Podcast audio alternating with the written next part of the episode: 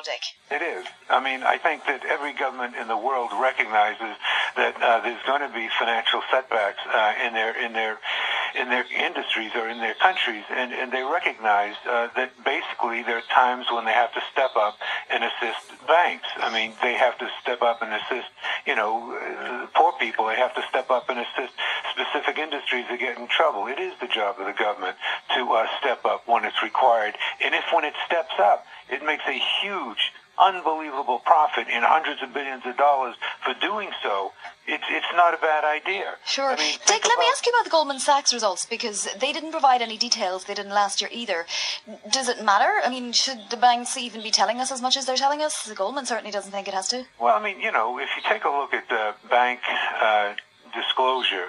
Uh, and, and you put it up against uh, any other industry. I defy you to find an industry which discloses as much information as the banks do. I mean, take a look at the uh, 10K of a bank. It runs 300 pages.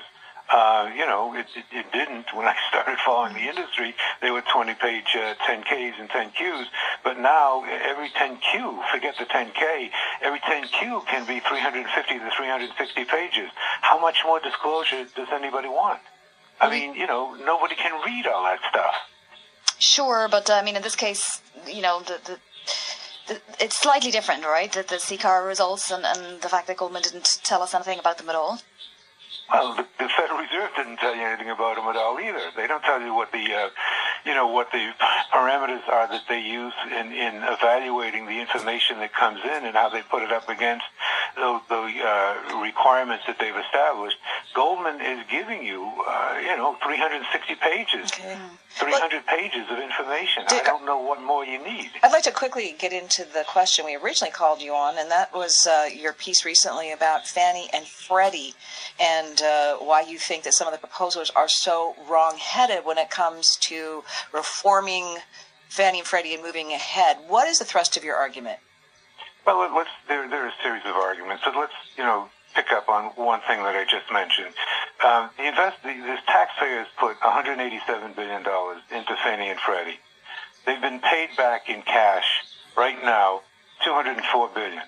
They have, in addition to that 204 billion, they now have a preferred stock. I'm going to make believe it's one company. They've got a preferred stock worth 190 billion, and they have warrants uh, to buy uh, 7.5 billion shares of Fannie and Freddie, which are worth in the marketplace at the moment roughly 25 billion dollars. So, you know, on this 187 billion dollar investment that they've made in Fannie and Freddie, uh, we're walking away with 204 plus 190 plus 25. And that's not even, you know, half of it because they they get a 10% dividend if we go back to the original uh, requirements of the preferred, in which they paid $19 billion a year. So over the next 10 years, they'll pick up another 190 billion, and then 10 years after that, they'll pick up $190 billion more. So, so this has been one of the most successful investments. So what moving ahead?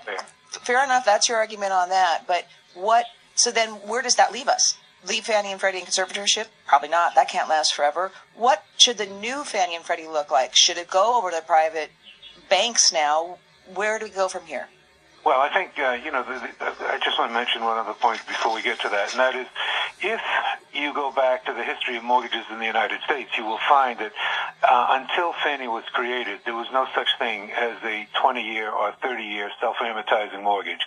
And if Fannie and Freddie are put away, there will not be no such thing as a 20 and 30-year uh, self-amortizing mortgage going forward. I've talked to at least a dozen banks, and not one of them is willing to make that loan if Fannie and Freddie don't buy them.